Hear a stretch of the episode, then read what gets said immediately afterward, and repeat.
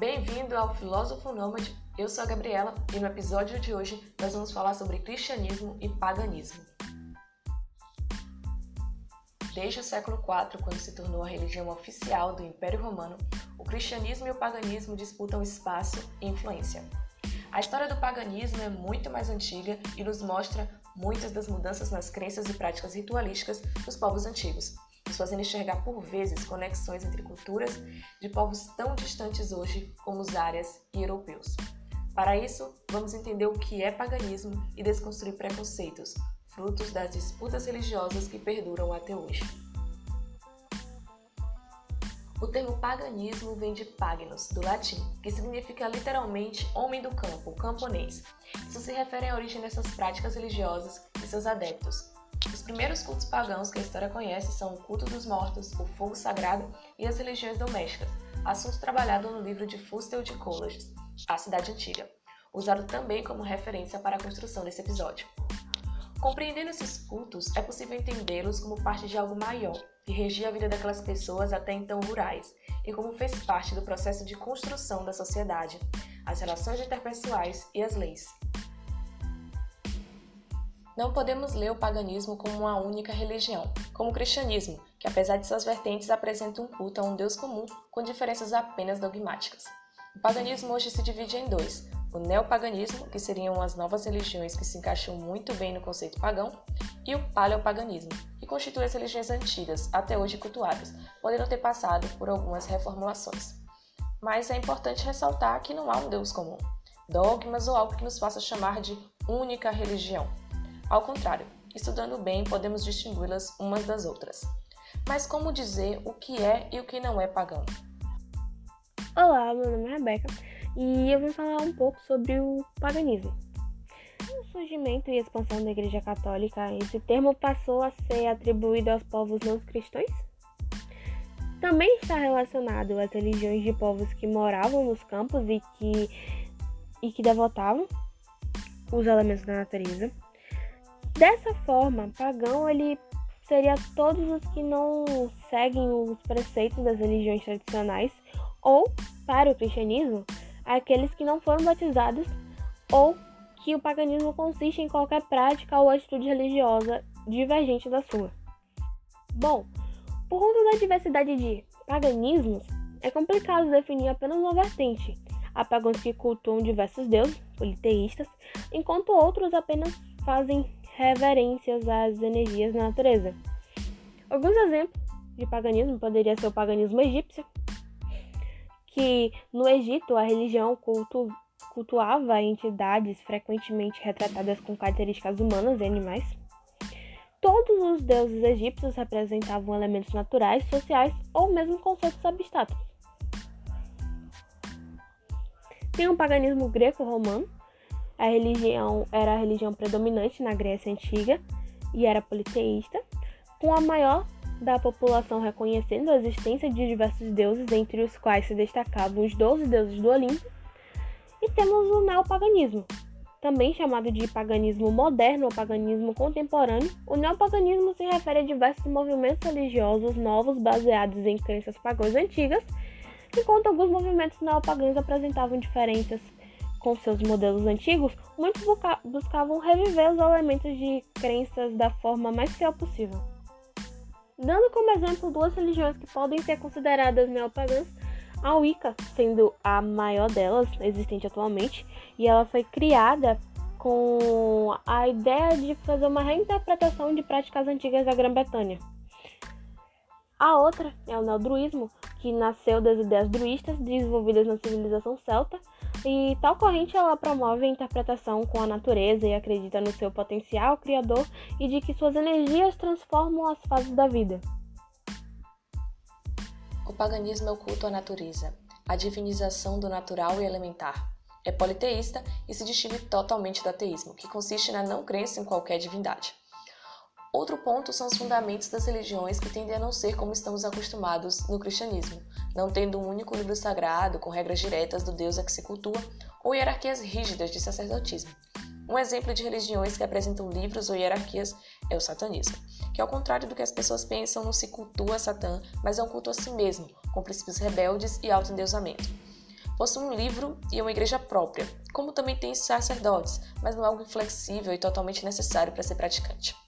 A Wicca já apresenta diversos livros não sagrados de sacerdotes e adeptos que se dispuseram a estudar religião e servem de guias para os outros, podendo ter wiccanos solitários, as famosas bruxas solitárias, e aqueles que se juntam em um coven. É, nesse último caso, havendo uma hierarquia, sim, e dogmas mais rígidos do que em outras religiões que estavam em nossas pesquisas. Existem algumas vertentes do paganismo, mas todas possuem propriedades similares.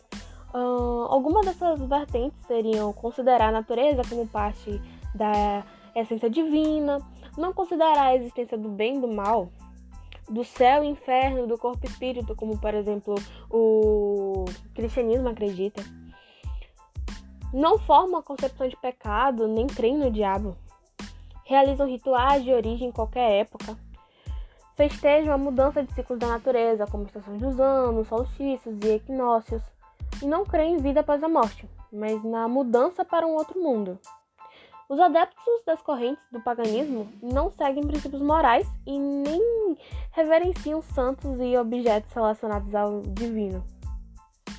Depois dessa introdução ao que seria paganismo, deu para ter uma ideia do quão diferente é do cristianismo, que consiste na crença de um único Deus criador de tudo e todos, que enviou seu único filho para salvar a humanidade dos pecados.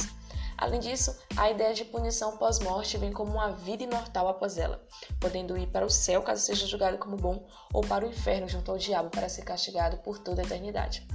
Possui dogmas rígidos, diferentes vertentes, sacerdotes que intercedem o contato com Deus, livro sagrado e a condenação a qualquer culto não cristão, assim como a diversas práticas antigas. A ideia de um povo escolhido, a conversão e a crença no diabo como fonte de pecados que os tenta também compõem o cristianismo.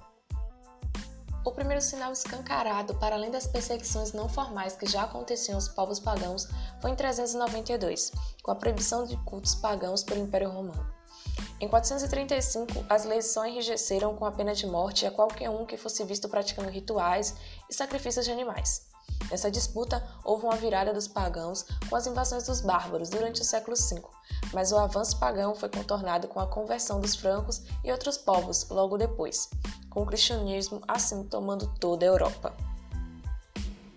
Deus não odeia o paganismo ou as culturas antigas, mas se utiliza deles, transformando-os. A prova disso está no pacto com Abraão descrito em Gênesis. Santo Agostinho já disse, abre aspas, pertence aos cristãos tudo o que os pagãos disseram de bom, fecha aspas. Ele estudou os filósofos gregos e viu bem como as práticas pagãs e seus rituais hoje estão tão intrínsecos no cristianismo.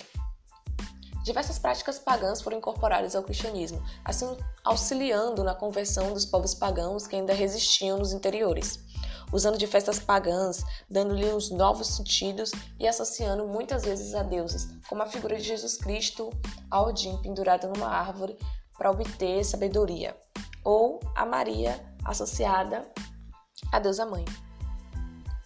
Dessa forma, as práticas pagãs foram suprimidas e o cristianismo ganhava cada vez mais espaço. E para que não houvessem dúvidas quanto a isso, na Idade Média temos um período bem conhecido. A caça às bruxas tomou conta da Europa, e tudo aquilo que remetia de alguma forma aos antigos cultos pagãos, como a manipulação de elementos naturais, danças bucólicas ou hábitos não cristãos, era julgado herege, bruxaria, e assim condenado à morte na fogueira, com o respaldo da lei e ajuda da população. Hoje temos uma volta dessas práticas e o combate delas também, mas não mais leis que deem respaldo à intolerância religiosa. Palavra paganismo segue muito atrelada àqueles povos não cristãos, hereges, endemoniados e tudo que pode ser negativo. Até mesmo a figura da bruxa não era, que não era negativa foi colocada associada ao diabo. Imagine essa que não existe em religiões pagãs, já que seus deuses não se dividem em bons e maus, mas figuras complexas que possuem comportamentos reacionários não há uma ideia de céu ou inferno. As doutrinas foram modificadas para representar a nova vida dos centros urbanos. Aqui no Brasil, o paganismo ele acompanha o crescimento mundial e as primeiras manifestações começaram a ocorrer durante a década de 1990 e teve uma expansão do druismo no país. As correntes firmadas no Brasil, além do druismo, são a Wicca, o neossaxismo, a espiritualidade feminina, é, o piaganismo, helenismo, E as, e as religiões afro-brasileiras, como candomblé e umbanda, elas também podem ser consideradas pagãs, já que elas estão relacionadas a tradições rural e de, e de respeito à natureza. O episódio fica por aqui e a gente se encontra semana que vem.